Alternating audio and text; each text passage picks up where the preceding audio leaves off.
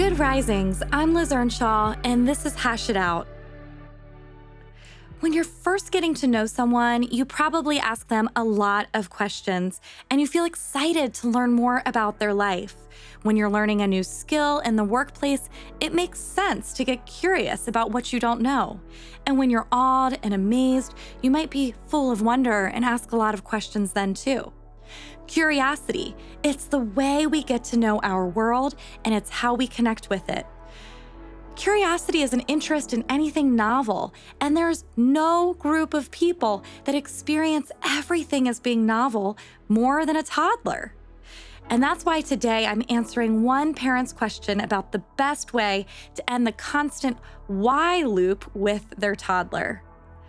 Children are excited to learn about the world, and who better to learn about it from than the smartest person that they know, their parent? I know how endless it can be. And while curiosity killed the cat and it might really frustrate the parent, it actually bonds our relationships. Here is my favorite hack for engaging with your child's questions without having to constantly rack your brain for new answers or potentially show them how very little you know. Throw the why right back at them. Why is the sky blue? Hmm, I'm not sure, honey. Why do you think the sky is blue? Or, why do dogs have tails? I'm not sure about that either. What do you think? By throwing the why back at them, you're doing a few things. Number one, it responds to their attempt to connect with you. When our children ask us questions, they're trying to connect. The Gottman Institute calls this bids for connection. These are small moments where we try to connect with other human beings. And one way that adults and children alike do this is by asking questions.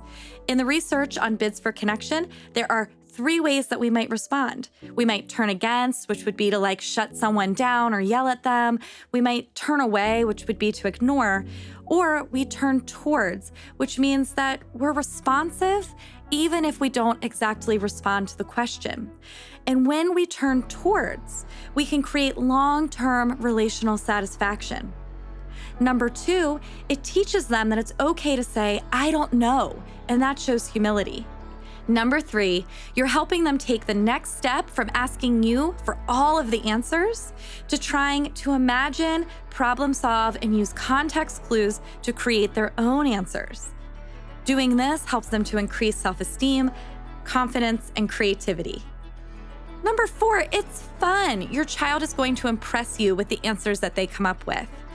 So get in on that why loop with your child. Ask them why and ask them what they think.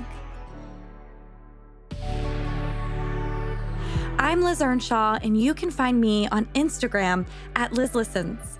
Thanks for listening to Hash It Out. If you enjoyed this episode of Hash It Out, be sure to check out the other Good Risings offerings available in our feed.